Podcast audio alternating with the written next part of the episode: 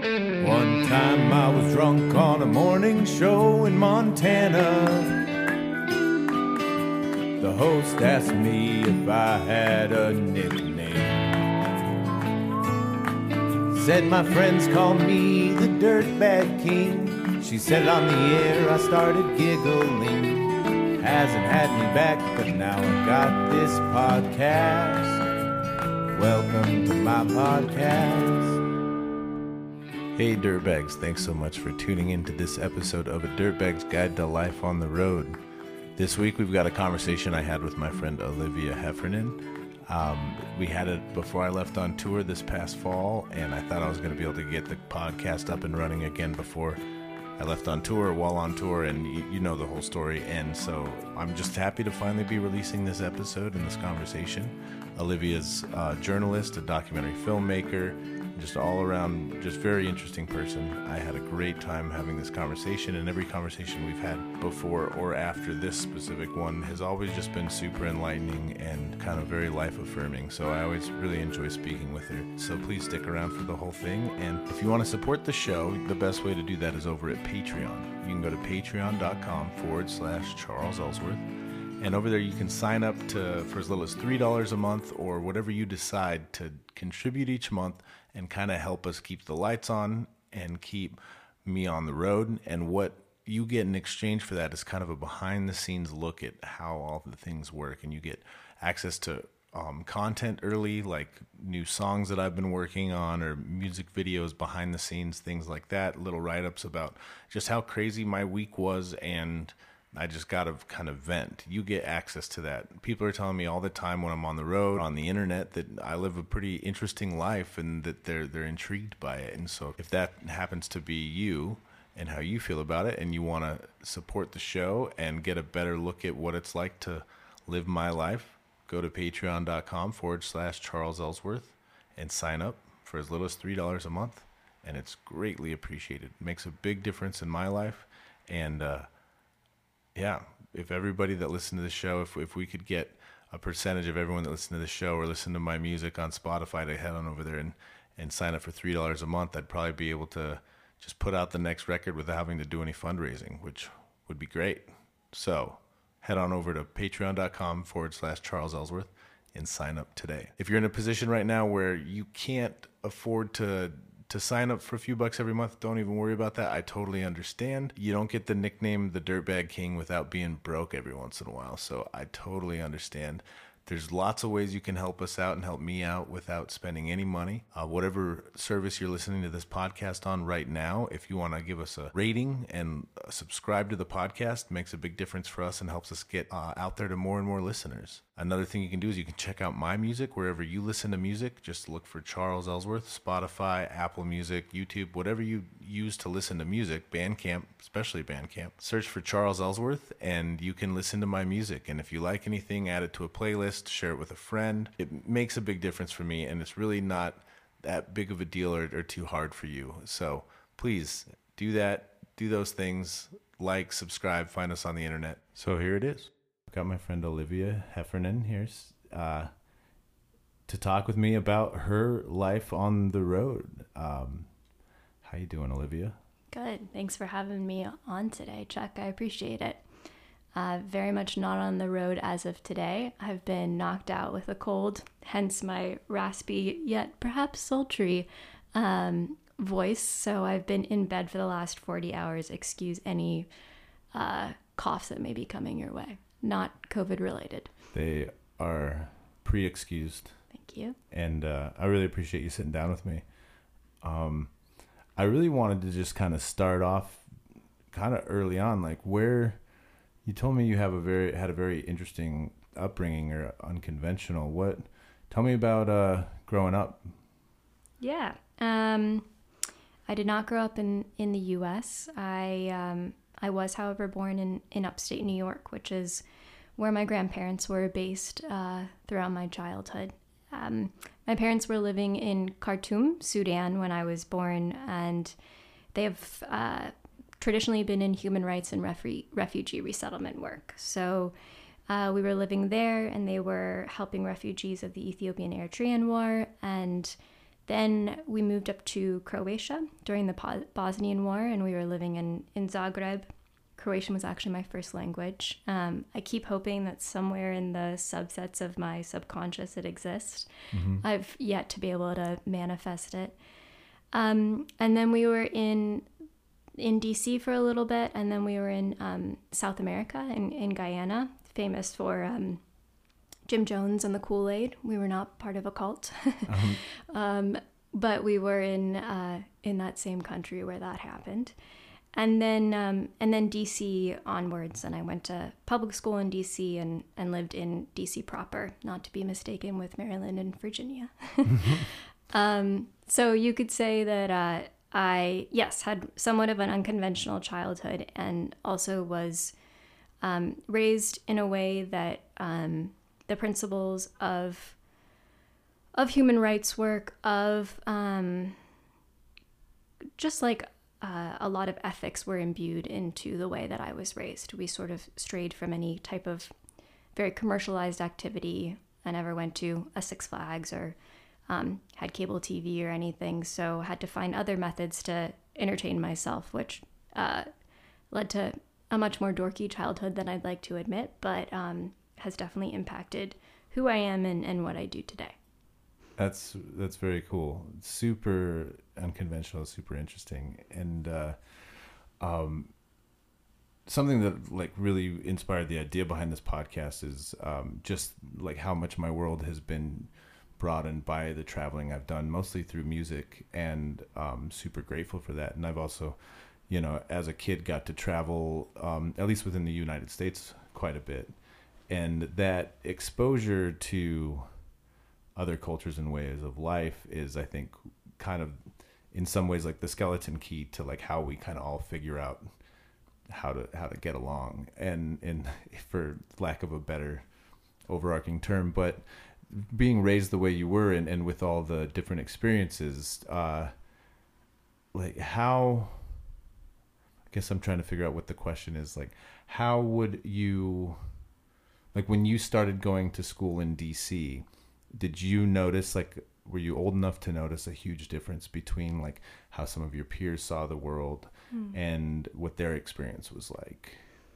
Yeah, I think when um, I spent a little time trying to catch up with American culture. Uh, so examples are getting really into Pokemon, um, and I didn't have a Game Boy, so I would physically play the card game. Um, I'd have my mother drive me to the nearest mall, and I would be the only like under 15 year old and girl there. mm-hmm. Or being a little late to like the Avril Lavigne game, but you know, still taking a sharpie to the tips of my blonde hair. So there was a little while that I spent trying to overcompensate, perhaps for what I miss. Read Harry Potter way later than most people, all of that stuff. Um, I don't remember anything that like necessarily really stands out. I think that um, the way that I've always lived my life is is one in which I don't necessarily associate home with a geographical location as much as I do where my family is, mm. um, and so that perhaps was different. And I think um, I did I did have a little bit more of a mm, open I, and I I'm not going to say lush sheltered because I definitely was sheltered by two very caring parents. Um, but I had seen most more than most 11 year olds had. And I think that that um, wasn't necessarily translated explicitly in, in the ways that I acted or spoke or made decisions, but was definitely something that followed me um, and impacted the way that I carried myself. I think that I've always had a strong sense of um, who I was and where I wanted to go. And maybe that was because my environment was often changing and the people around me were often different. Um, and it was important for me to find something that was certain. Um, and I think that I was raised in a way that I was very aware of a lot of the inequalities and violence that was going on in, in the world. And so for me, it was really important to find something that I wanted to do that would remediate that. Um, mm-hmm. And I felt that way since I was super young. Um, and so I, I would say that might have set me apart from, from some of the younger people. But uh, it doesn't mean that I didn't, you know, love Ra- Avril and Yeah, got totally. swept up in all that stuff too. Yeah, well, I mean, a teenager's a teenager. Yeah. You know, and I don't think it, um, you know, like culture definitely, or like the culture that you're like surrounded by or swimming in, obviously will, in, like, influence that. But like, I think teenage angst is universal. Like, I think, Totally. uh, I mean, so many things are absolutely universal. And what's unfortunate is the sheltered upbringing of a lot, a lot of people. Um, and to reuse a word you used, um, is what like makes us feel like it's not universal or like you know it's all it's all human. And um where i grew up was very it was very uh um closed-minded i guess for lack of a better term is uh like you were either influenced by your religion or your very small tribe of people. And uh which is like really unfortunate because um like i grew up like in very close proximity to the Apache reservation and the Navajo reservation, and then also with a lot of um, like Mexican immigrants in our community. And but it was almost like completely segregated in a lot of ways, other than at the schools. And uh, um, I, I I don't know, like when when you're growing up and your parents are working with refugees and like how close and you're aware of the violence that you mentioned around the world and like how in proximity to any of that were you or were you just uh like can, do you can you remember anything specific that like really influenced your your young mind Um, yeah, actually, and it's relevant now as we're all talking about Afghanistan. Uh, in the early 2000s, my father was doing some work in Afghanistan and he uh, discovered a mass grave there. oh wow And um, I remember him being gone for almost a month. And at that time, we didn't really have cell phones. He had somewhat of like a satellite thing where he could send messages and, and call very intermittently. Um, and I remember being worried because I was aware of what was going on um, and that my parents had taught me what landmines were and things like that. Um, and so I didn't I do remember knowing what was going on in that region at that time and that my father was there and that when he returned he told me what he had found. And um yeah so that wasn't like I was physically there but there was definitely that proximity to it. Um when we were in Sudan and Croatia that was uh I was way too young to even know. I mean, I was we I barely spent any time in Sudan, so um, and then Croatia, I was just a baby. I don't have any recollection of it. Um, it was more through the the anecdotes that my my parents would share as I was growing up. Um, but I think what was interesting is that despite seeing all of these different facets of life, um, you're able to see a universality in all of it. And maybe that's, you know, it exists in, in your hometown in Arizona, it exists in these places that we've all traveled to, exists here in Brooklyn. And I found that in DC too. Um, and I think that I was very obsessed with this idea of international human rights and following a similar, um, a similar, similar trajectory as my parents. And I think living in DC and going to a big public school taught me that a lot of that type of violence, some of those human rights abuses, certainly the inequality um, and racism that you saw in other countries very much existed at home as well. And that's when I took a very purposeful shift to um, examine some of the inequities that exist domestically.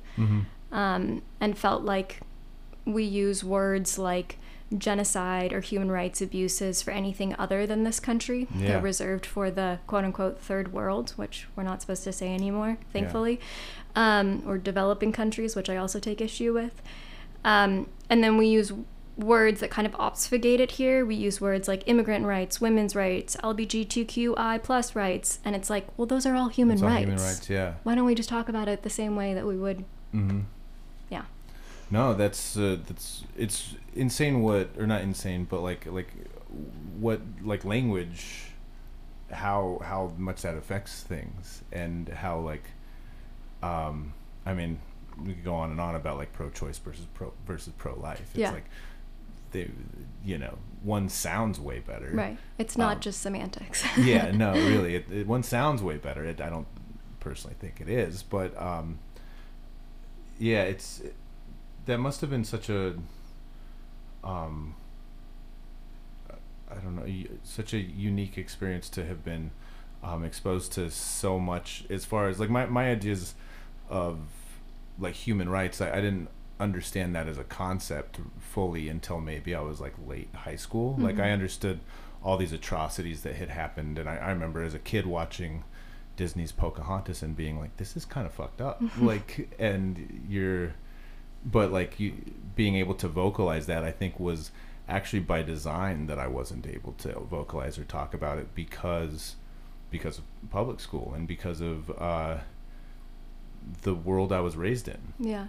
and uh, I guess what I'm what I'm getting at is like you you now from what I understand a lot of what you write about is like workers' rights and human rights and things like that and that um it's so at what age did you you said that you started to like change your trajectory or where you were trying to go and what you wanted to write about um at what age was that where you kind of made that conscious decision I think when it became super clear to me was the night that Trump was elected, which might have been what happened to a lot of people. mm-hmm. Um, and that to me was like, there is a very serious crisis going on in our country the Uh-huh. day that someone like this can be elected into a presidency. Um, and, and that for me was when I decided I'd like to very much focus on whatever the fuck is going on here. Mm-hmm. Um, And before that, were you writing about more international things, or Yeah, yeah. I because in college I studied international relations and philosophy. I was a double major, and then the work that I did after that was more international focused. Um, and I went to graduate school thinking that I would do more IR things, specifically international human rights law, and starting grad school coincided with Trump's election. oh, gotcha. Um, and so that's when I sort of pivoted and I started working for the Marshall Project that reports exclusively on criminal justice in the US and uh, produced a documentary series for them there. And it kind of dominoed um, from there. But I, I will say that um, a lot of a lot of my reason for being in this work is something that you said earlier, which is language, the way that we, the words that we use, um, how we either emphasize them or not, um, to me means everything. mm-hmm. Like word word choice is the most powerful asset that we have, and it also is like the world's equalizer because we all have our words. Mm-hmm. Some are more loud or more easily heard than others, but um, to me, it's a it's a platform through which we can all express ourselves, and that's a beautiful thing. Um, it's universal.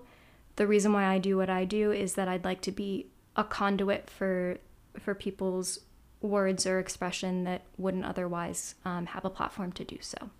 Okay. And so, with my writing, I very purposefully don't write um, in a way that is like distinctive to me or is flowery by any means. I, I write in a way that is like accessible and I don't want to say plain, but like kind of, um, because the idea is that like I am trying to transmit information that someone else has given to me, Mhm. and that's sort of it.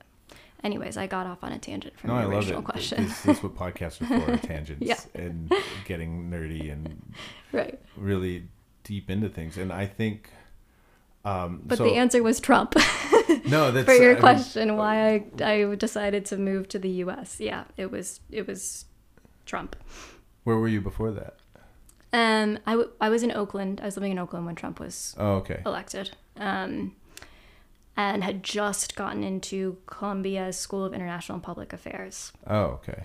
Um and so and I accepted and kind of had this like existential crisis of like, oh, I, I can't go to this ivory tower and be all esoteric with my books at Columbia when it feels like this country is falling apart. the Um, ground's just falling out from underneath us. yeah. Yeah, I.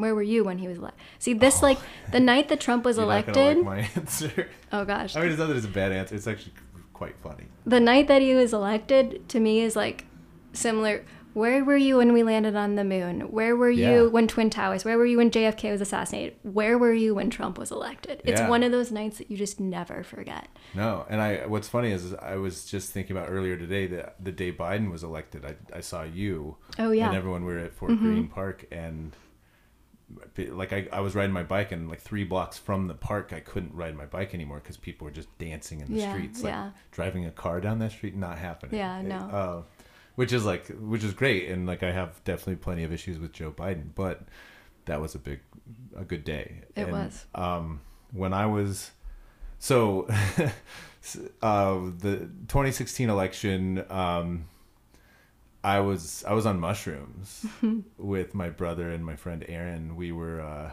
I take no issue with that. I guess yeah, I guess it's I mean it's just like such a because it it's such a like a Brooklyn liberal thing to have done Uh-huh. in a way. And like I don't identify with the word liberal anymore, but then I probably would have Mm-hmm. um just as more of a way to stick it to like the people I grew up around. Right. And now I'm like I'm not trying to stick it to them any more than like the rest of the, the whole system is trying to stick The it to them. establishment. Yeah, and um and I see so much more of like our shared um our collective fight against authoritarianism and capitalism and so many different things just oppressing of like working people um but I was just thought I was like, well, Hillary Clinton's obviously going to win this election. You guys want to? How do you feel about like doing mushrooms the night of the election? And we're like, yeah, that's gonna be fucking great. And we're we like walked from my place in Bed Stuy to Williamsburg. Like we had taken them in at my place in uh, Bed Stuy. And we're walking up there, and I was like, let's just walk across the Williamsburg Bridge, and uh, then maybe we'll make our way back or whatever. You know, it's just like a fun little mushroom trip. And uh, by the time we got to the Williamsburg Bridge, it just wasn't it wasn't looking good. It was like I remember we smoked a joint on the bridge and we're um, looking at the numbers, and I was just like, like you know, very much on mushrooms and very much like I want to go home.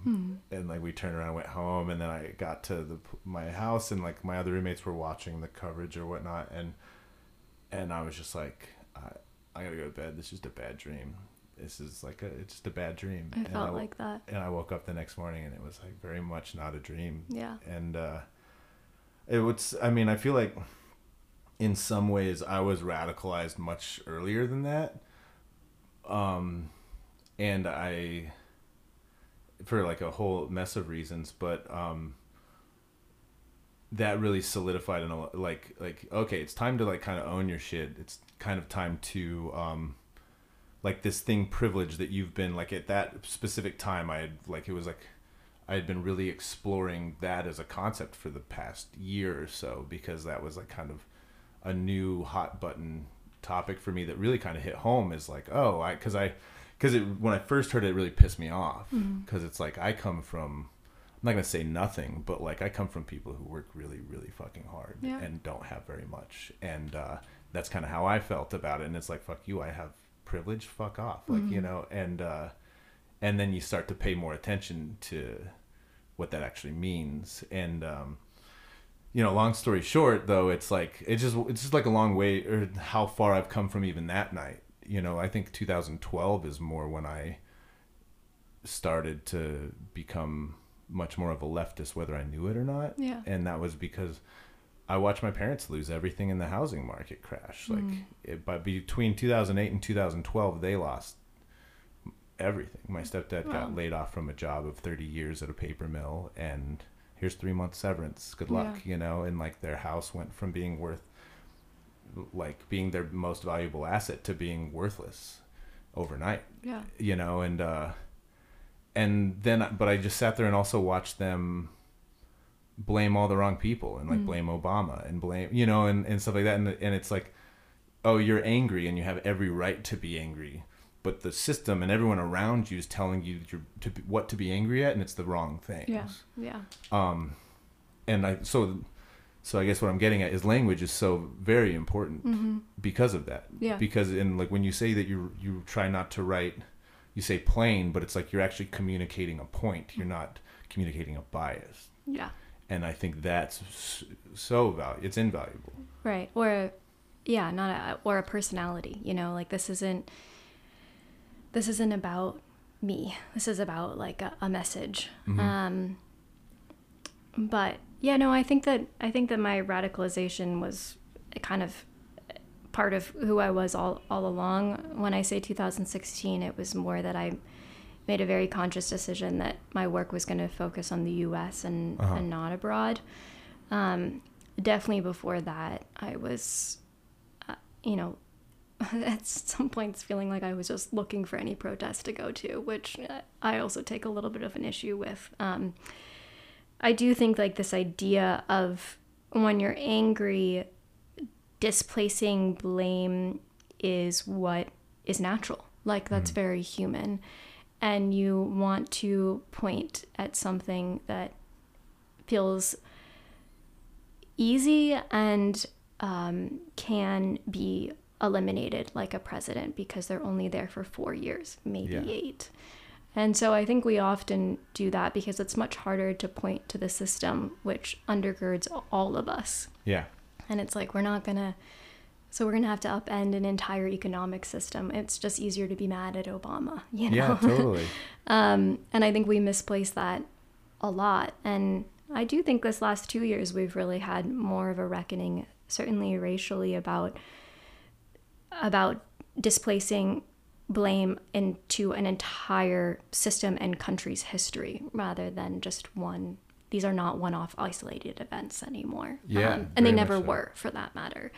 And for that, I'm I'm so grateful, and I think that it really took language and having words to be able to identify that. You know, it's like we used to not have a word for depression, and therefore we had no focus on mental health. Now we know things like what does depression mean, and once mm-hmm. you can name something, you can actually start to work to undo If it. it's mentionable, it's manageable. Exactly. Yeah, Yeah. yeah, But that type of amorphous thing where you just kind of feel like you're grabbing at at air. Mm-hmm. Even I remember being in high school and maybe college and hearing people using the words like looting and rioting and feeling like there's something not right about this, you mm-hmm. know? And a, a lot of a lot of words it's about the connotation as well and who you think of when about when you think of quote unquote rioting and looting Yeah, very much so. and what comes with that. And I do think that, yeah, these last two years, um, I'd like to think that people have made a very concerted effort to, um, you know, not call people who are undocumented aliens, you know, things like that. Um, or to stop calling things the informal co- economy. It's people who are in the excluded economy. They don't want to be in the informal economy. It's just that the system won't let them, you know, be full time workers. Um, could you could you actually just expand on informal versus like economy? Like that's a Yeah. I I can kind of put together what that term means, but like I, I'm not familiar with that at all. Yeah. So something that I've been writing about more recently throughout the pandemic are um, are workers who in New York specifically who work in what we call quote unquote the informal economy and we're trying to shift that to calling it the excluded economy Okay, excluded yeah. workers co- economy informal economy basically means you're not I mean, it literally means your work is not formalized. So you're, you don't really have a contract. Um, you don't need to give your social security number to have a job. So de facto, it's a lot of undocumented folks who work in it. So it's contracted labor. It's day labor. You work on a construction site for a day, a couple weeks. You go and clean someone's home. Um, you work a street vendor. You work for Uber Eats as a delivery worker.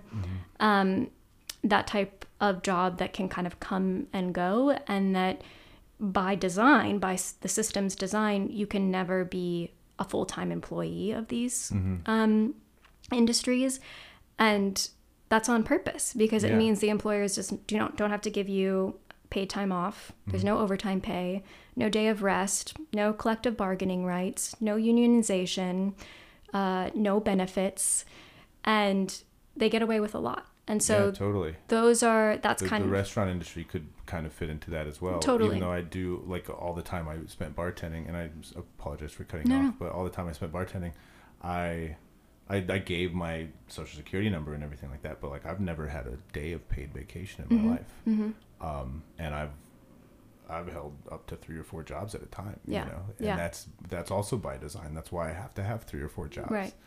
Is yeah because And you're probably working more than a normal full time employee, but you're not getting the benefits that come with that. No you're not getting no. health insurance or I just have got health insurance this year for the first time because I didn't make any money last year. Yeah. So I'm on Medicare. yeah. And so I'm like, oh, time to catch up because I've been off of insurance since I was like 24 years old. Right. So like, time to be like, oh, what's that weird clicking in my ankle? Oh, you know, things like that. Oh, Yeah. Because I mean, yeah. Hey, well, PSA to New Yorkers, the New York healthcare system is actually the pe- Medicare is pretty good. no, I'm very. When I got approved, I was like, It's amazing. I. yeah. Yeah. I'm. I'm very excited to. I'm actually kind of bummed that tours like happening as soon as it is because there's like a few more appointments I was Mm-hmm. hoping to squeeze in before I leave. But you know, I've got a whole year of this, so. Tell me how um, word choice and language factors into the music that you write. Oh, I, uh, um, man, I this is so like for the longest time, I consider myself way more of a songwriter than a musician. Um, and I think part of that was because I didn't feel like I was a very good musician. Because there's people who are like Mozart, who's like just a savant at six years old. Who? Huh? Ma- Maz- Mazarta? Maz- uh, but there's that. But I always thought that I could put like words and melody together exceptionally, or like better than a lot of people. And uh, but then that would come down to like I, I'm trying to uh, think of it. Like I have I have songs. My I have a song called "In My Thoughts" that is written all you and I, you and I, instead of like they or her.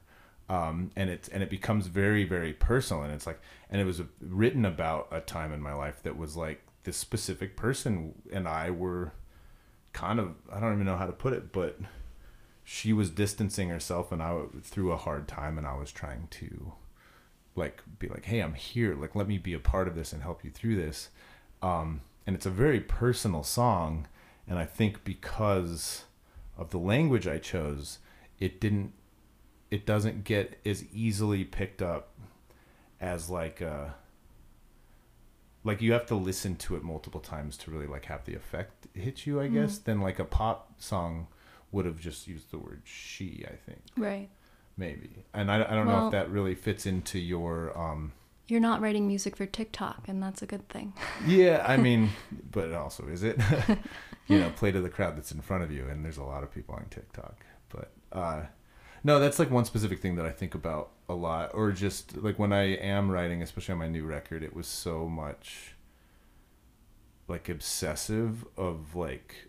I was so upset about previous records not like listening back and being like, oh, I should have used this word instead of that or or whatever, and now like fine tooth comb like going over it over and over and over again. Um i think that's i don't know if it's is if it's as important as like in your work um but because i because i'm just writing about the time like a girl broke my heart or whatever um but i think pop music i read somewhere paul, paul simon said that like to write good pop music you want to say as much as possible with or you want to say exactly what you want to say with saying using as little words as possible I would say the same thing about writing. yeah no i guess that's uh yeah, being concise is probably the hardest thing to do. I I actually, I mean, I think your work is extremely important, and I think that one of the similarities that I see bet- between writing and and music is that one, the privatization of both. Um, I've all I always saw books and good journalism and good music as a public good that should be accessible to everyone. There are paywalls to everything now, and yet despite that paywall, they've also kind of fallen into this sort of ubiquitous arena, I think, where words, books, pages, Kindles, the New York Times on your laptop, it's always on the background. Spotify's always playing some type of lo fi beat. It's kind of always there to the point that I'm not sure we appreciate it in the same way. totally I- i just Um, had this conversation with my friend peter wagner who plays under the name furrows Uh-huh. and uh i was like the problem is because he was like dude spotify's ruining music and i'm like yeah and um but it's not specifically Spotify's fault. I think a lot of the people using it are like essentially what they've created is a public utility, um, where it's like when I turn my faucet on, I want to be able to fill up a water bottle and I want it to cost me less than ten cents. Right, right. Um, that's what Spotify is. The problem is it costs me ten thousand dollars to make a record. But when that you turn the faucet on and you pay five cents for it, like how do I ever make back that ten thousand dollars? Yeah. Um, you know, and that that's uh, and so it's like, do we start offering public grants like like in Canada or certain places where the arts are much more subsidized, Mm-hmm. or do we cause the consumers to pay more for music because they're not going to? Yeah. um, Spotify is not going to charge more than what they're charging unless it means paying their shareholders more, not so they can pay me more. Right. Yeah. So, um, so so yeah, where does it like? So yeah, I think my buddy Peter's right. It's like you either play by like we'll all keep playing by their rules until everybody's just making lo-fi beats, you know, and uh, Which is background music. It's meant to be ignored.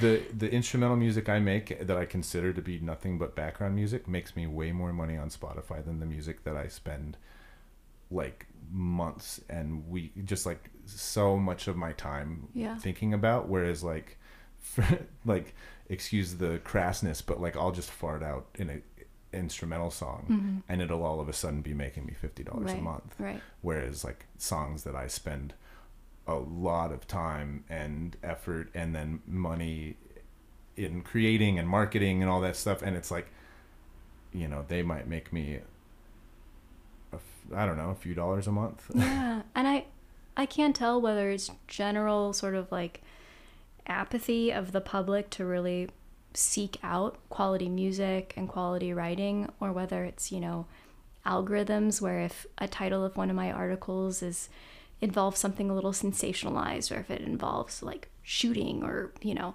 anything with violence people that's clickbait. Yeah totally. Um based on the articles that I click on uh, it's it's it's true. It- Yeah. And I can't figure out whether it's that, whether we're so, whether the ri- internet is so algorithmized if that's even a word, or rigged, that it's impossible to find anything truly original anymore or on your own. um, that's why I usually try and go to YouTube for music, um, or, which, of course, is, has its own uh, algorithms, I'm sure. Or whether, yeah, people are just kind of like bored and so they just click on something that's easy to listen to and they don't have to think about. Same thing applies to uh, books and just like content that we engage with in general. In some ways, I kind of feel like it's plateaued in, in terms of what where the demand is. Um, Yeah, I think well we're we're all oh man, I just like we're all full. You know, like I haven't read a book. I've listened to several audiobooks in the past year, but I haven't read a book in the past year. Mm-hmm. and why um, do you think that is? Huh? Why? Because I'm I'm like I'm full like of content. Like I mm-hmm. and and it's like it's not quality, you know, like I my neighbor made me a birthday cake this week and the other night I skipped dinner and just had cake. and it was great, but but like you do that every day, you're going to start having some real problems. Yeah. And we as a society are just fucking eating cake all the time um and it's but it's also like when you when you try and blame it on the algorithm or whatnot and it is, i mean not saying it isn't the algorithm's fault but we like yeah the human race wrote war and peace but we're also just like animals like like the algorithm's going to win every single time Is that, or like like the little red dot on my my notifications that I have like Right. something on Instagram is going to win every single time. And it's like amazing that we were able to write War and Peace or like make a fucking MacBook, you know, but like we're still just programmed to like grab the banana. Yeah. Um, does that I don't know No, I I totally agree. I mean, I but I I don't want to believe that there are only a few exceptional humans that create the MacBook or who don't just reach for the banana but reach a little bit higher for something else. Like I like to believe we all have that in us. yeah. And I think that we do. I mean, I think that we now live in a society in which it's very easy not to have to grab very high for things Mm-hmm. because it all comes so seamlessly and quickly. Definitely. Um, so there's, I don't even feel like I have to reach for a banana because I can click a button and Amazon will deliver it to my door. Yeah. It, You it know? just shows up. Like there's no banana tree anymore. There's a box with a lot of packaging. Yeah. Um, so I mean, I don't know either. I don't have a question. I mean, I don't have an answer to it. Um, Well, and I think it's. I mean, it's all. It's all the soup. My, my friend Genevieve Smith and I talk about this. I think on a way earlier podcast episode, but it's something that like, it's like. It's it's soup. It's all it's all everything, and it's all cooking together at once, and and and it's like. There there is no definitive answer, and I and I agree with you, and I, and I feel the exact same way. I really hope that humans are striving for, like above just grabbing the banana, but also like I don't I don't I don't know. Like I it's it's hard for me to have a lot of I mean, I don't know what I'm trying to say. It's like you're familiar with the the internet concept of black or like red pilling, blue pilling, like like it's it's like the whole uh the matrix thing. Like if to red pill someone is to make them like a right wing proud boy, blah blah blah okay. blah blah. You know, Yeah. it's like what and so but then there's black pilling, which is like just nihilism, being like, fuck it, who gives a shit? Fuck it all. you know? I and think like I, I think I was black pilled. I, I mean I've kind of like I talk about this in therapy about like how I'm I'm so afraid of that because it's so it'd be so easy for me. yeah. Um and I'm so angry all the time. And but I don't know exactly what to be angry at. And then I just like like mid just like it just came out of me saying it. I'm like I guess I wouldn't be so angry if I didn't care so much. And it was like then you're not black pilled. Right. Right. Then then you know and and you're then it's- feeling something, yeah. yeah, totally. And then and then that's like, okay, take a step back. Well, then let's start from there. You know, like okay, well then like appreciate the person who made the MacBook or wrote War and Peace Mm-hmm. or um and I think that's like I'm I'm like ranting, but the th- taking it all back to Spotify and to to where It the, all comes back to Spotify. it all comes back to some Swedish tech bros. Uh, no, the um, what what's actually a possibility now is that in the '70s there was no like middle class musician. There was Led Zeppelin, and the guy who like quit writing music to like raise a family. Mm. There's not really a whole lot of in between Yeah. whereas now like some of my favorite musicians are probably not making a, they're not making led zeppelin money for sure you know but they're making a living and raising a family on a middle class income Right. Right. um do i think spotify's helping that no i think spotify's kind of getting in the way and creating more obstacles for that but the overall environment and uh, um that the internet has created is this possibility of like you talk to 10 people on the street 10 of them haven't heard of me Mm.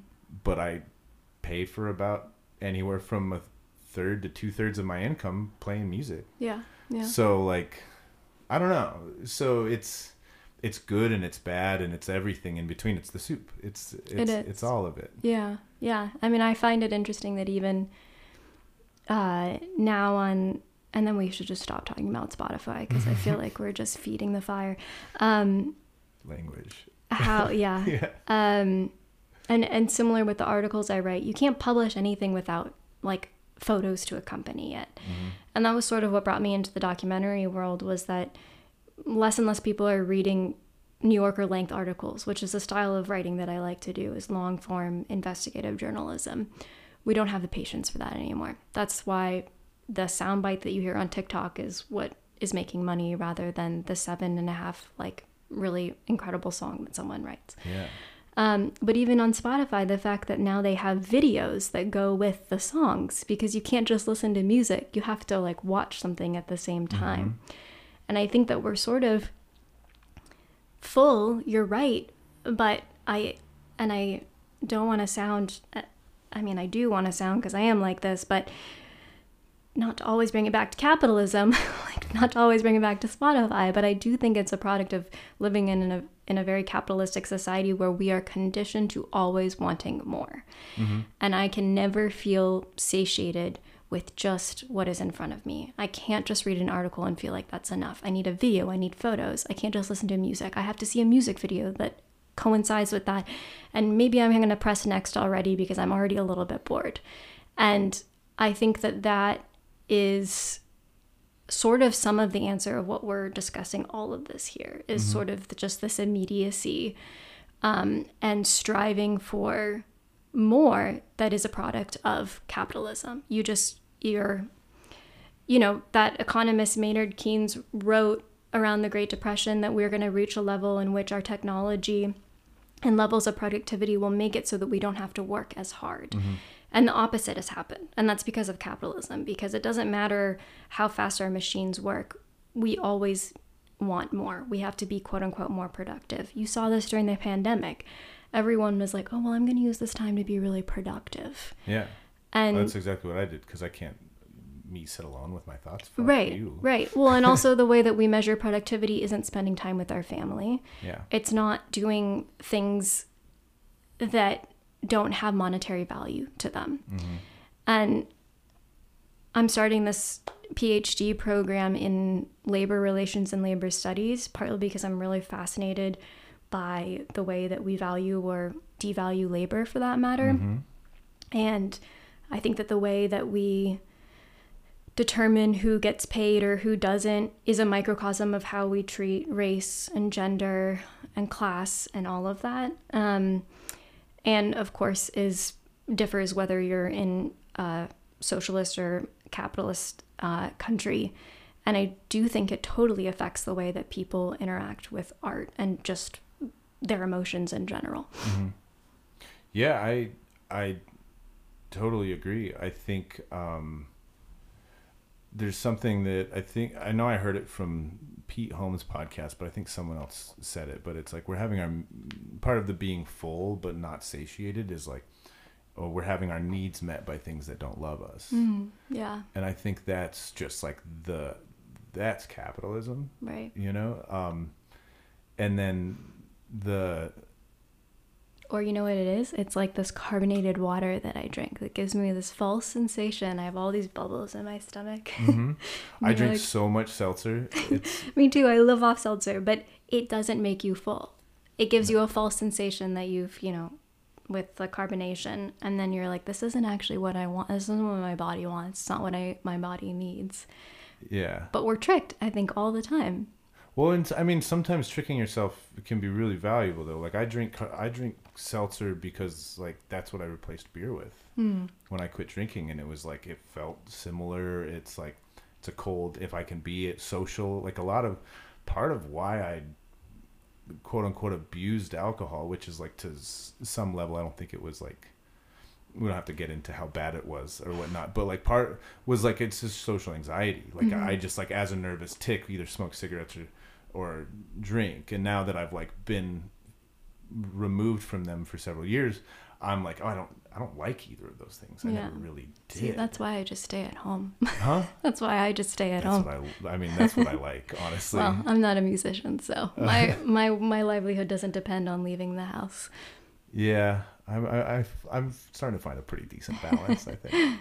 Uh, but the another thing that I've been thinking about, and like the labor relations, that's like where where are you starting that PhD program? CUNY. Oh, really? Mm-hmm. That sounds. I mean, I've I'll never go back to school again because my undergrad was such a waste of my time and money. But um, that sounds right up my alley. I, I, I very much look looking. Uh, I very much look forward to speaking with you about that, or just like talking yeah. about it. Yeah. Well, more. the nice part about a PhD is you can get paid to go back to going back to school. So yeah, but I'd have to get grad school out of the way first well, no, I mean you can get a graduate school degree as a like as a part of this as well. Anyways, we'll talk the logistics later. Yeah, let's. I'll convince you. Because, I mean, yeah, we. Should, I would love to talk more. about I'm that. I'm very anti, you know, uh, archaic academia, but I am pro getting paid to go to school. It feels a little bit like a life hack. So I'm very pro learning and I'm very pro getting paid while I still exist in capitalism. Mm-hmm. So I think if we could figure it out, let's do it. Mm-hmm. Or I'll I'll do it. I guess you don't have anything to do with it, or I don't. Um, I this is something I've been thinking about a whole lot lately, and I and I I'm still struggling to um, to articulate it all, and I think uh, um, it'll eventually be a song or or uh, I don't know. We'll see, but. I last summer my internet went down. I I have an account through Verizon. I also pay Verizon for my cell phone. So between my internet and my cell phone, I spend anywhere from two to two hundred fifty dollars a month that I just send to Verizon. It just auto charges on my credit card. Yep. Um, my internet went down last summer. I spent forty hours that week on the phone with or interacting with Verizon techs trying to get my internet fixed. And the whole time, I'm a pretty not necessarily tech savvy person, but I'm just good at fixing things. It's just kind of like good with my hands. Within the first two hours of it going down, I was like, the modem's broken. I needed a mo- new modem. Long story short, I spend 40 hours that week trying to get them to finally send me a new modem. They finally do. That modem's broke too. And I was like, you send me another faulty modem. I get the third one and it works. My internet hasn't had a problem since Yeah. Long story short, uh, I keep saying that. It's a long, long. All my stories are long. Long story long. Long story long, because it's one of Chuck's stories. Is that like at the end of all of this, I'm like, okay, you all just wasted a, a work weeks of my worth of my time. I spend all this money each month to like pay for your services. Like, how are you going to make it up to me? they offered me a twenty dollar voucher. Uh-huh. That was the best they could do. When you said, like, was this over customer service email or were you on the phone and you literally said word for word, how are you going to make it up to me Literally, I was on the on phone. the phone? I love that. Okay. I was no, I was just like, you've wasted so much of my time. When four days ago, I was like, just send me a new modem. Right. You knew. Yeah. So, and the the best they could do is twenty dollars, twenty dollar voucher on my next bill. Mm-hmm. And so. I'm going to say this to every, like, bad customer service experience I have. How are you going to make this up to me? yeah. I mean, not to be all Karen, but like, I want to speak with your manager. no, but so $20 is better than none. it's better than none. That's true. But, But what does $20 equate to 40 hours? I don't know about that. I don't know either. It, it became like a joke. My roommates were like, Chuck's still dealing with the internet. They're all just like, fuck it, we don't have internet right now. And Yeah. I'm like, this is my personal mission to get us a new damn modem. and, uh, but I think this is like, for me, a great example or microcosm of like what capitalism or what has done to like our society is it's stripped all the value out of any sort of service by pinching pennies anywhere they could to where it takes me an hour to get anyone on the phone with a billion dollar corporation Yeah. it takes me hours and hours and hours to like be like yo you just send me a new fucking modem you know? And they just squeeze every penny out of any possible juncture that they can to appease their stockholders. Mm-hmm. And that's that's how our economy works. And everybody's wondering why like it's like nothing works because the value's been stripped out of everything. Right. and then then you expect the company to like have your back as an employee? Like i i don't i Or don't a know exactly customer for that matter. or a customer Yeah. or or like anyone who isn't a stockholder Yeah. and so i don't i don't know exactly what i'm trying to say but this is like like i said earlier i'm like trying to articulate this and turn this into like it's like for me it's a microcosm of like the whole fucking problem Well, and you're lucky that for you is just the internet. I mean, you can also, I think, draw a parallel with the heat wave a couple of weeks ago, where Con Ed turned off the turned off electricity in some of the poorest neighborhoods in New York, and that's not a coincidence. they That- didn't turn it off in times square No, they didn't turn it off in the penthouses that probably have ten air conditioners running during the heat wave. yeah And um, very similarly, like you're very unimportant to them. Your modem is probably the last thing on their list of things to do or to appease. Um, and I think we see that in many ways, which is why we get people who are voting for people like Trump because they're tired of these broken systems. They're mm-hmm. tired of being forgotten. They're tired of being the last on everyone's list because there's only one or two people that are on top of everyone's list, and those are the people that have a lot of money and stake or shares in whatever it may be. And there are many reasons why people voted for Trump, some of which I will never understand and I don't really want to understand. But for the ones that I actually have compassion and understanding for, it's people like that who Mm-hmm. truly feel like their very well-being is has been totally washed away and forgotten and Uh-huh. they are lost in the soup Yeah, totally. No, I think that's uh probably how you felt and so if there's someone who comes around that says hey fuck the system i'm going to help you you specifically all you forgotten people yeah i might feel like i wanted to vote for that person too if i had been forgotten felt uh, if i had felt disenfranchised and looked over my entire life Totally. No, and I I get that and I think um I have a lot of a lot of people from back home that the first time around voted for Trump and then the second time didn't. Then uh, there's plenty of people from back home that voted for him both times. Uh because but like the first time it was like, yeah, we need a non-politician in there. They were like it's like my stepdad would have voted for Bernie before he would have voted for Hillary or Biden yeah and I don't think he voted. He says he didn't vote for Trump either time, which makes me think he voted third party because, like, he was never going to vote for Hillary Clinton.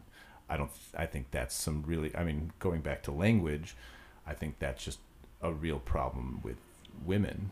Yeah Um, you know, and my stepdad, I think he's one of the most morally sound human beings I know, fitting into this patriarchal system. Um, so, but no, I think you're totally right. That's like the Trump thing. What, what I mean, what sucks is like why, and this is I'm not specifically asking you for an answer, but like why is it that that always bends towards fascism? Because that's that's that's fascism. Like that's you know like a strong man coming in and saying like I'm going to take you back to this better re- this this imagined fake past that where everything was great, where it's like nothing's ever been great. But I'm, I'm gonna I'm gonna make things the way it was, and I'm gonna do that through like a strong hand. Like that's that's how fascism takes over. yeah i think Why is it never like why why why didn't Bernie? Yeah. Well, I mean the oh god, I don't know. It's so fucking scary, but I I think one of one of the things is that uh, what America is best at is forgetting its history. So this idea of let's make America great again when it never was great. We that's what like that's what we're pros at. We we forget about slavery. We forget about a financial crisis and we just yeah, we just repeat repeat repeat.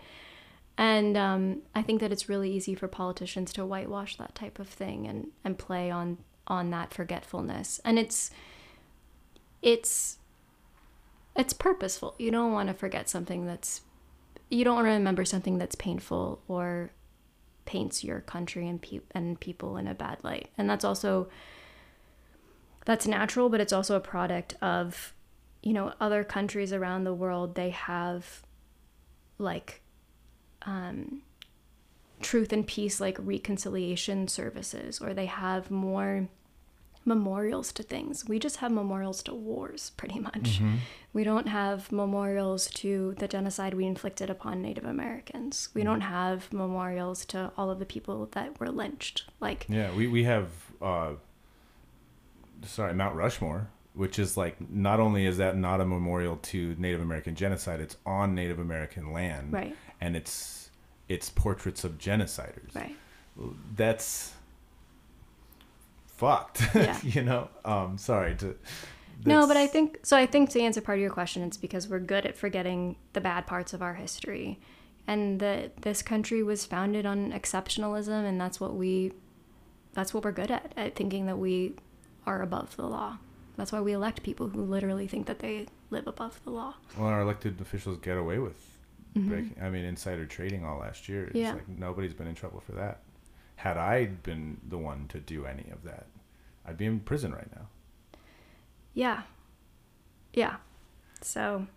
This was a really uplifting conversation. So- Should no, we this- turn this Let's talk about your tour. Um, no, let's. Uh, What's your favorite city you're about to? Actually, I am interested in the way that you might change how you play in front of an audience. Some of the comments that you might make. I, don't know if you make like political Mm-hmm. comments or jargon.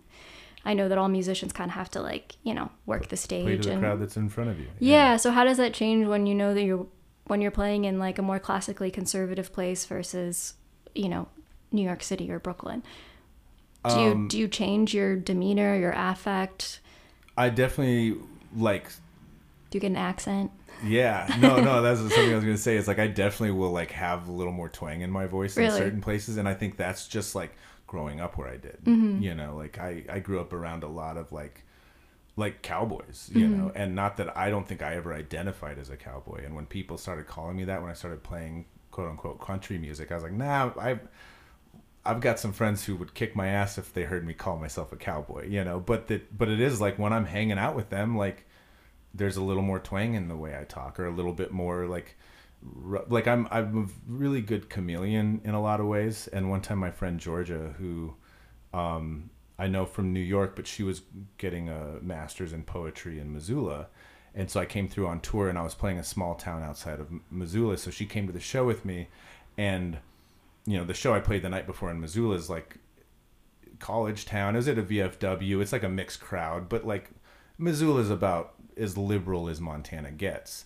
And then you go like 45 miles outside of town, and I'm playing the show, and it's like, it's um, it's very very uh, I don't I don't like very very blue collar, very very um, country. You know, I don't want to say you know very country uh, say that and like very much like where i grew up and georgia saw me she'd only ever seen me bartend in new york city before you know she and then she sees me talking with these dudes who's like he's worked on a ranch for 40 years you know and like like i'm one of them. And she was just like how how do you do that? And i'm like well these are these are the people that raised me. Right. this is this is home. Yeah.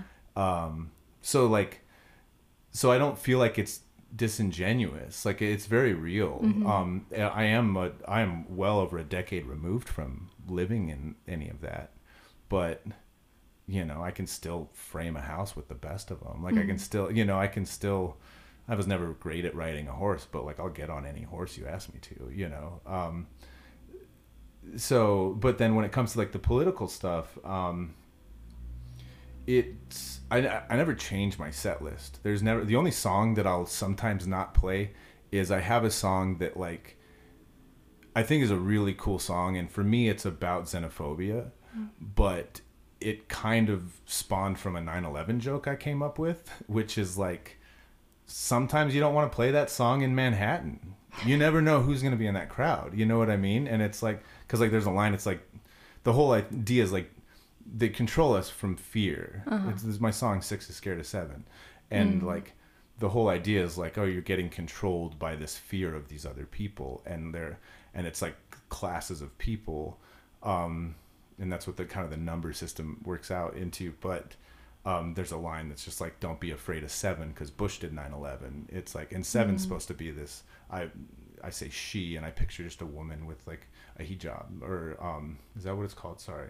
Okay, and uh, that's how ignorant I really am, you know. But um, the and it- it's just like someone. It was like that guy who attacked these women on a train in Portland, and these guys got in the way, and he stabbed those two dudes Yeah. to death for it. I, I don't remember the names, but that was kind of part of what it's like that you're afraid of this woman because because of this xenophobia spawned by a terror attack that happened 20 years ago. Right.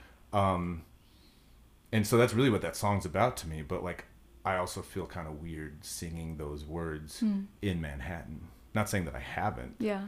but um i might change the that's something i've been kind of trying to think of for this tour and there's so much to think about but i like a lot of my songs like people have gotten like I, I liked your music way better when it wasn't so political and it's like well if you listen to my early stuff like some of that stuff's it's not saying as much but it's saying something Yeah. you know it's standing up for like uh lgbtq rights and like it's uh and so I guess what I'm saying is like I, I would really like to have a much more pointed thing to say before or after certain songs, and very much more about like, like you know we're all here listening to music together, we're all putting aside our differences so we can sit here and enjoy this concert. Right.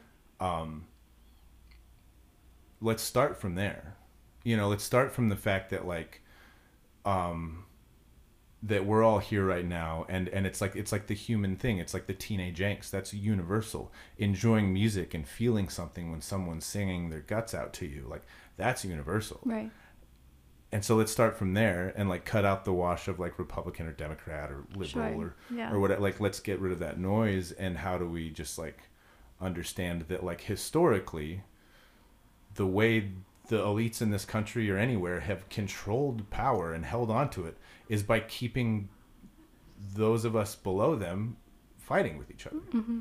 Um you know and like I, I this is something I'd really I've always maybe not always but in the past few years maybe since 2016 is where it changed for me is like how do I exist as more of like a a bridge between back home and Brooklyn? Yeah. because like I'll tell you back home there's plenty of people that think very politically very differently than I do and those and there's two different types of those people.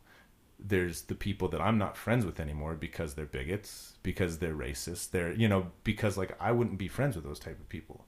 And then there's other people that due to lack of exposure have and lack of language don't you know don't have a, a way to to communicate their anger. And so they just well might as well side with the home team mm-hmm. Mm-hmm. Um and and so like how do i exist as a bridge for those Yeah. people? Or how do i at least at the at the very least without like coming across as some elitist say like hey how about we look at this a little differently? Because i know you're really good people and i know you really care about other human beings. You know so that's i don't know. That's something i'm i'm like Yeah, i've been no. trying to think about in the past few weeks. I think that because you're able to exist in both of those spaces that have very different demographics associated with them, I think that's some of like the most important work that you can do is like speak to both sides. Um, and the hardest part is just not getting letting my anger yeah. take over and and burn those bridges or Right. set myself on fire as the bridge Right. Yeah. Um, but no, I think it all like it all.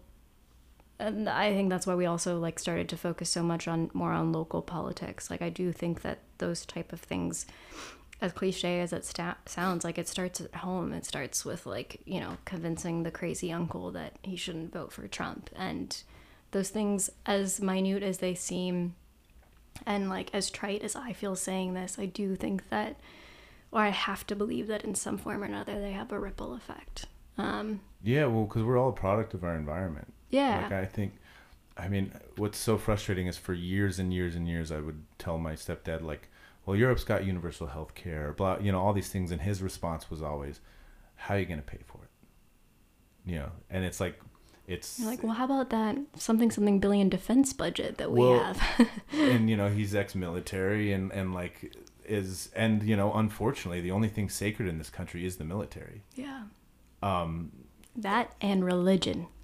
Well, I guess yeah. I mean, I I lived in Utah for a long time. I was raised Mormon. We could get really into Okay, that. yeah. Uh, uh, but because I like to make the joke in downtown Salt Lake City, the only building that's taller than the church headquarter building is the Wells Fargo building, and I'm like, that's just a perfect allegory for the Mormon Yeah. church. Is like The only Another version that- of God. yeah, the only thing that we hold higher than our beliefs is the the American dollar. Yeah, yeah, Um, and if you know much about the Mormon Church, it's it's sickeningly true.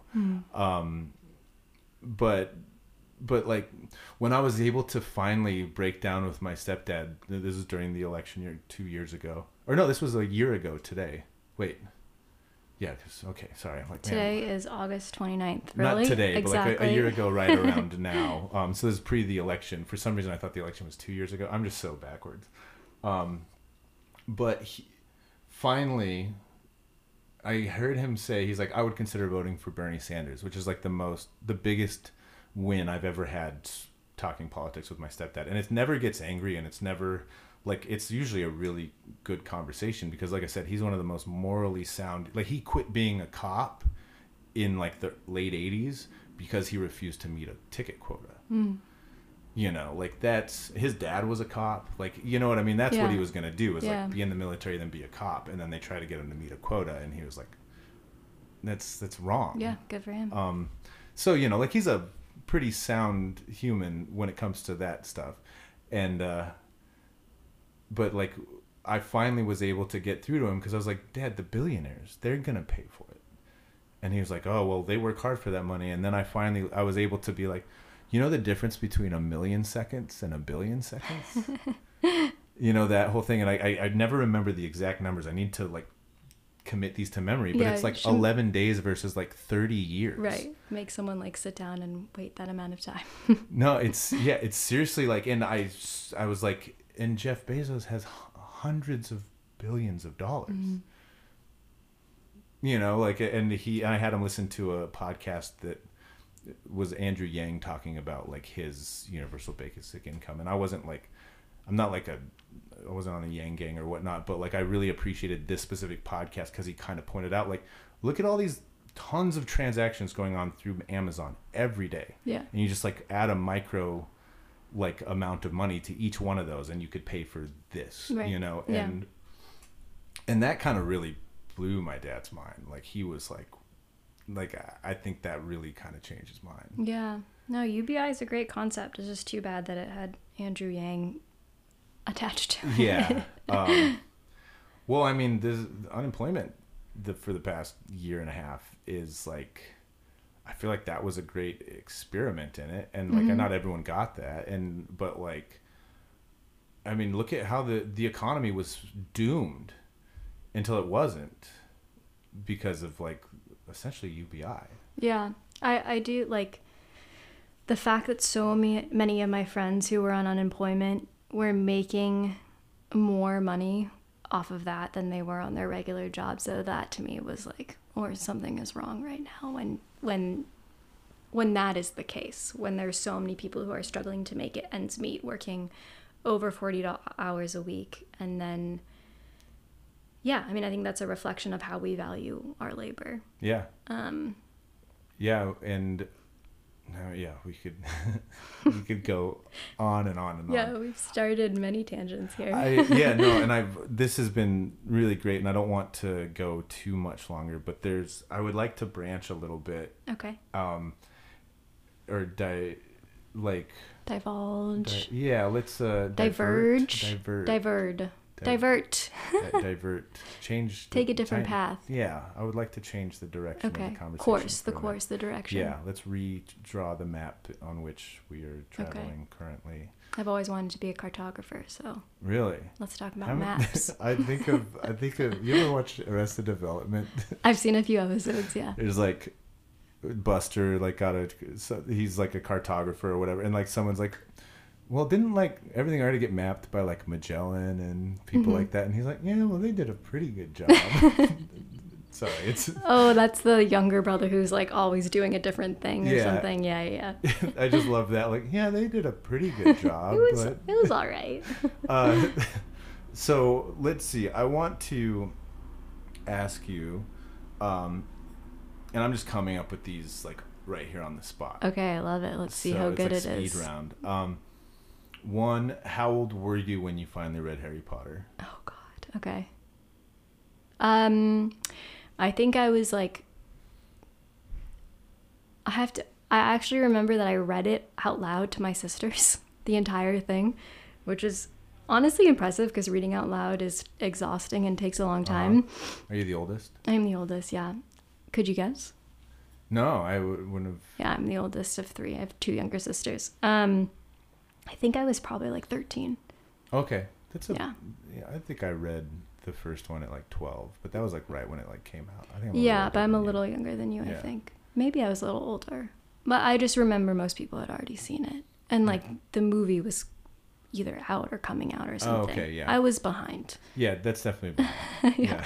I was just sorry, wondering. That was a a very big part of my childhood. uh, Harry for a lot Potter. of people. Oh, yeah. Um, I was like, I read it out loud to my little brother, and that's how he, like, kind of learned to read was changing Oh, wow, yeah. chapters. Like I would read to him, he'd read to me, Mhm. and whatnot. Um, so that's like, and then for his 18th birthday, we got Harry Potter tattoos, and I used to take him to the Harry Potter premiere every year for his birthday because it used to come out in November, and that's like Mhm. his birthday. So that was like, it was like kind of our thing. And then Mhm. J.K. Rowling kind of Yeah, started to become went off the deep end. so, you know. Yeah, I think that, you know, going back to how the way that I was raised may have affected me, I never really got to, um, I would get attached to ideas or concepts or causes, but never really like things. And I know Harry Potter is so much more than a thing to most people, but I never really had those obsessions. Like I still can't watch a TV show all the way through. I never really like had that fixation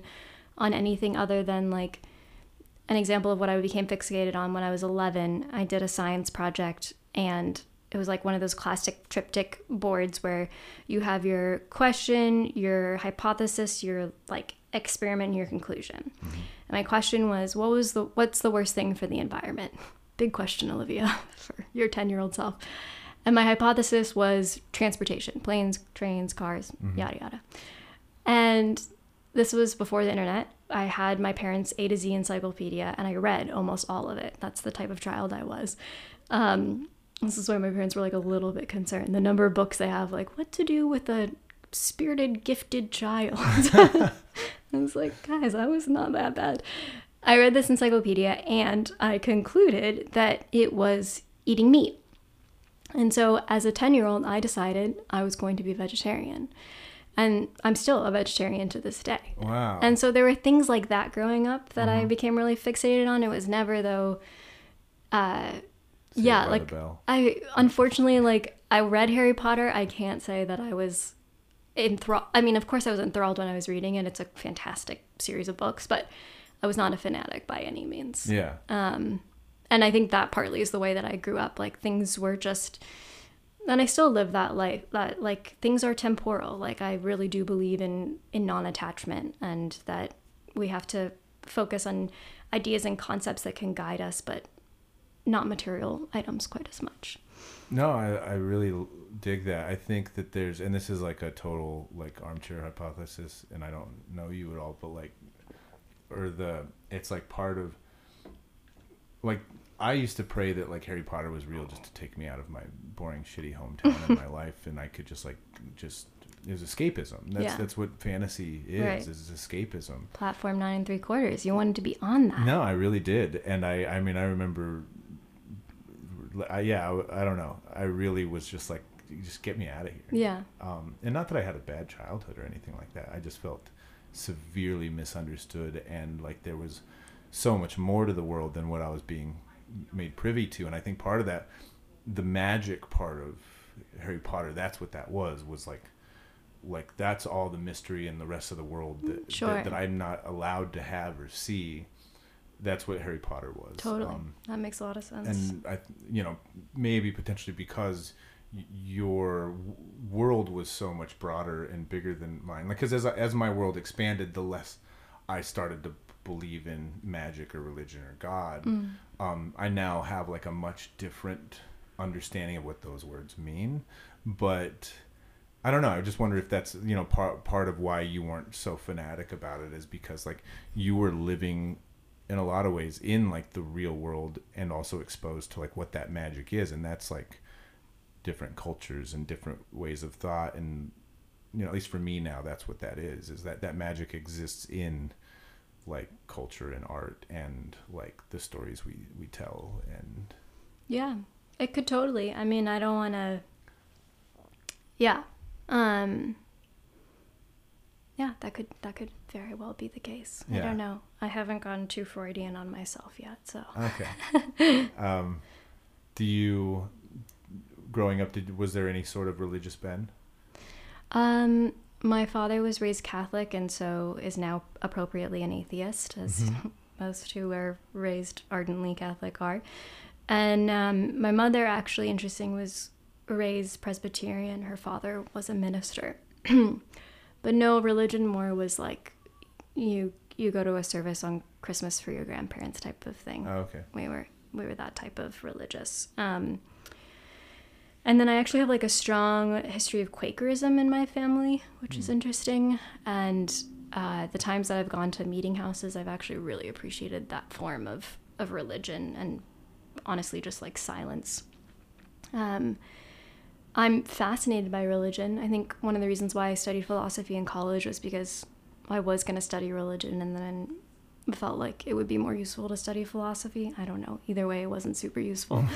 um, but I do think that the way that people use or abuse sometimes religion is is the way that it's the reason for a while a lot of things happen in this world. Mm-hmm. It's like the it, I mean it's money and religion is the crux of so many things Yeah. and oil, but that's money too. So yeah, totally. Well, it's also some people's religion. yeah. um, I, yeah, no, that's it's very true. That I think, um, like so many people's moral compass is guided by religion, and it and it Which seems is not like a bad thing. I mean, like the principles are good, right? Like treat one as you would another. Like those moral compasses aren't wrong. Like at, at, if you like really distill them. Mhm. I, I I agree. I think the problem is is the filter. Yeah, of course. is is like I have a I have a dear friend who um I, I love more than anything and we we've started to kind of butt heads on certain things that I didn't think that he that we would and um and it's like I don't know um like his religion that was like kind of Im- imposed on him via his grandparents and his parents to me I think is like is nothing but holding him back. It's like his it's his moral guidance and to me it's like it's his reason for living kind of a boring like not exciting Mm. life that's like and I don't know, I don't know what I'm trying to say. I don't I should probably not get too into it. But um we can talk about Harry Potter again. yeah, well that time that Voldemort did But you had another question. Did you have another question for me? When was the first time I read Harry Potter? Was that your diversion? Yeah, well, then the religion thing, I wanted to kind of see if that because like your your writing like is a, about human rights and um, is you know very much seems like your your goal is to give a voice to the voiceless in you know to to say a cliche, I guess, but uh, um, and I was just wondering if there was any sort of like Mm. religious or like where that moral compass comes from. Yeah, there's no religion behind it. Um Yeah, it's all it's pretty I mean to I, I shouldn't discredit my parents by any means. Um or my grandparents for that matter. Mhm. I, I come from a family that's always been involved in this type of work. Um but I'd like to think a lot of it is kind of just self motivated. I don't I can't I can't pinpoint any reason. It just feels a part of me. You know, those Uh-huh. moments when you feel angry or super depressed and you wish that you could identify why. Uh-huh. Sometimes I wish I could identify why I feel the ways that I do until I realize that that's just who I am. And to try and differentiate it or identify it would sort of be doing a disservice or maybe a futile practice in and of itself. Uh-huh. Yeah. Sorry, that was kind of a cop out. No, I think it's it's an answer though. You know, I'm not I'm not sitting here like demanding some form of like objective truth. When did you write your first song? Um my first song was About Harry Potter. no, it was about the Great Gatsby actually. Really? Yeah. Wow. As a final project on our section of like AP English on the Great Gatsby. It was like freshman or sophomore year. Wow. Um, the the final project she let us do was like I want you to do anything like that anything that gets you excited Mhm. about this. And I was like I'd been playing guitar for a number of years but I'd never written a song and so and like Gatsby hit my like my just yeah, like just my hopeless romantic self just right in the chest. It was just like a kick to the so teeth. it wasn't it was wasn't the opulence, it was the romance of the story. Oh yeah. Yeah. I mean, I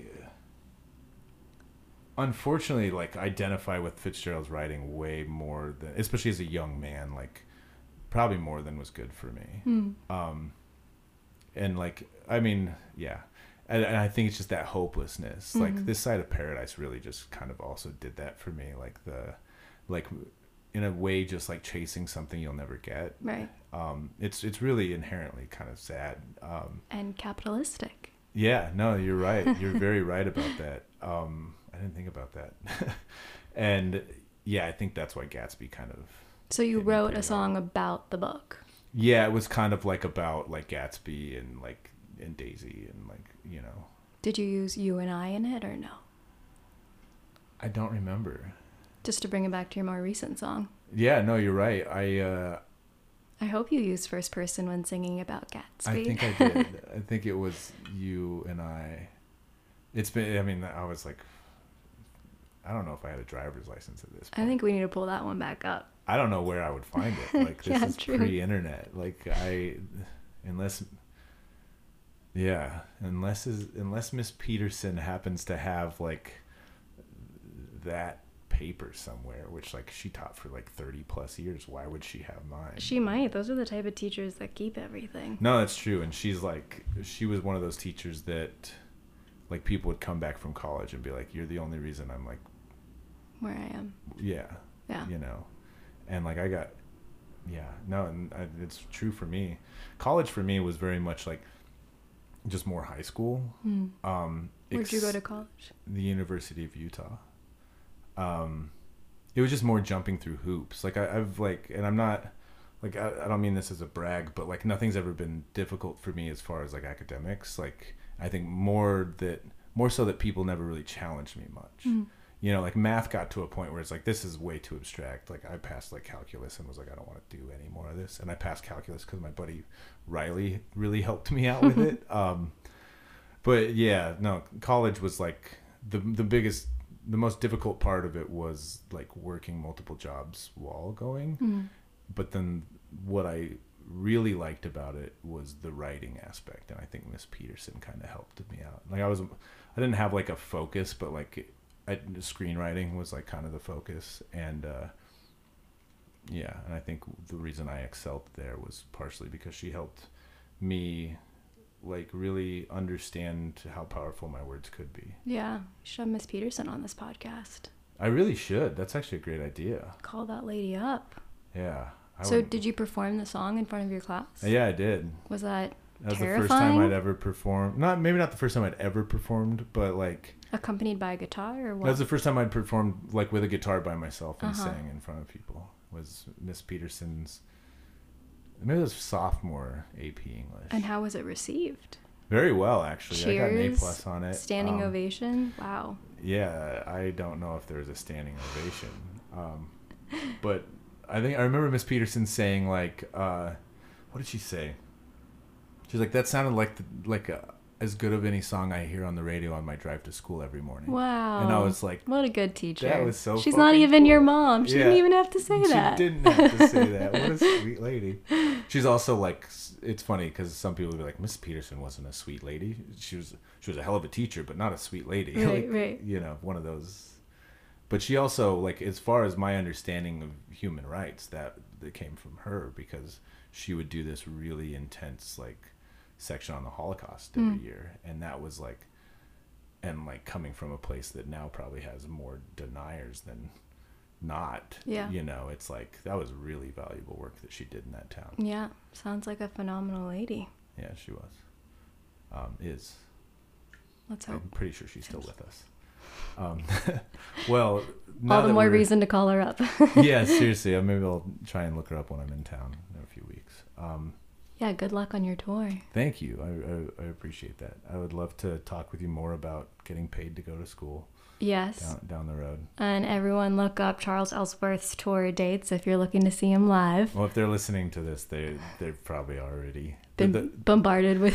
yeah the ten people that listen to this probably Yeah. already listen to my music. it's like NPR where you're like, you're asking me for my money again, but I just love this so much I can't get off. yeah, I'm, I'll give you some more money. I'll I'll take another sweatshirt. Yep. Um, let's see if there's anything else I want to ask you. Um, what's something right now? I'm, I'm going to do a two-parter to end it. If you Oh my mind. gosh, I'm getting nervous. Isn't no? I think this will be a really fun question for you. What's Okay. something you have planned in the next year that you're very excited about? And two, what's something you see going on in the world that makes you much more optimistic than this conversation would lead someone to believe? Mm, yeah. We've talked about nihilism. Okay. Um, If nihilism is that thing that gets you excited, then wait, is that nihilism? Does that work? yeah, I don't know about that. Um, something in this next year that I'm excited to do. So I just wrapped up uh, directing a documentary in Mexico about. We didn't talk about that at all. For the next time. Um, it's about a mobile cinema um, that began in the 1940s and it is now a permanent fixture in a small rural town in southwestern Mexico. And I'm I'm aiming to have the documentary done um, by November, and my intention is premiering it at the cinema where it all began. So kind of bringing it full circle. Oh, cool. Um, that's something I'm really excited to do before the year ends, and um, something that makes me feel optimistic. This one is harder. Just kidding. Yeah, it is hard. Um.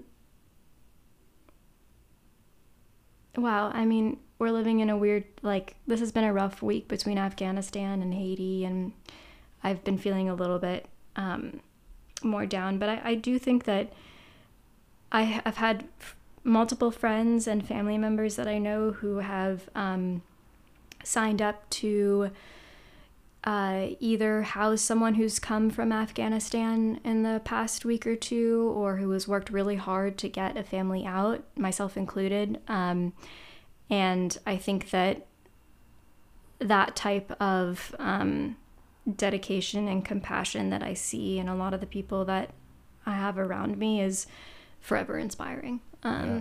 And so I don't know if it's so much like a movement as much as it is like glimpses of, of people like you, of um, other individuals in my life who, yeah, really just inspire me. Mm-hmm. Look for the helpers. Yeah. It's, I think that's more Mr. Rogers. yeah. so, fun fact about Mr. Rogers, and then we can wrap this up, is um, the mailman in Mr. Rogers. I don't I can't remember what his name was in the show, but um, in real life, he was a spiritual choir director at my college. I went to Middlebury College in Vermont. Really? And um, I joined the spiritual choir because I dealt with a lot of depression living in, in Middlebury, Vermont. And the, the school therapist told me that I should try square dancing, which did not work for me. and so second was spiritual choir, and I did join. strange lineup. Yeah, it was. I mean, I was very anti-medication, so these were the alternatives to, hey, you know, square dancing or yeah. Prozac. Um, yeah, and I didn't go with the Zoloft. So um, I joined the spiritual choir, and it actually really did help my depression. It was incredible. I am not a singer by any means, um, but the choir director who goes by Diva Daddy, um, was Mr. Rogers' like secondhand man on the TV show. That's really what he's famous for. Um, That's amazing. So I grew up knowing Mr. Rogers, and and if you you don't really like focus too much on anyone else other than Mr. Rogers, but if you rewatch it, you'll see this guy who's always coming in and out, and he's the postman. Mm-hmm.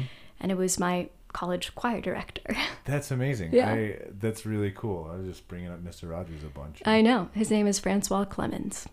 Francois. Yeah, fan, phenomenal guy. Hell yeah. yeah. That's really cool. You should have him on this podcast, actually. I, I mean, if I'm ever in Vermont, I will. Mm-hmm. Yeah, I would love to. We could even do it. Him and Mrs. Peterson. yeah, I mean, that's. Uh, I would love to do an educators like, you know, section or or you know what I mean. Just yeah.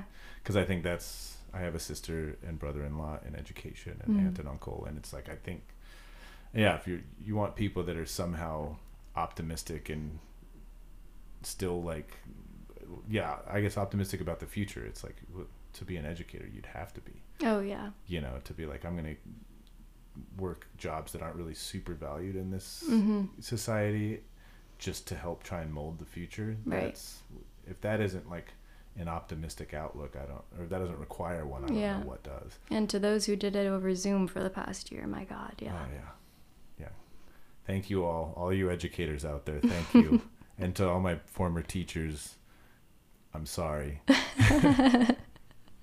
uh, could you just really quick tell folks where they can find your work or, or you know if you have any pluggables or anything that you want to yeah i guess the easiest i do have a website poorly designed by myself um, and that's just my name uh, www.oliviaheffernan.com um, otherwise i am on instagram and very poorly on twitter um, but most of all, you can just email me. That's usually the easiest way. And my email is discoverable on my website. So um, that's pretty much it. I try and share most things there, but I, I should get better at it.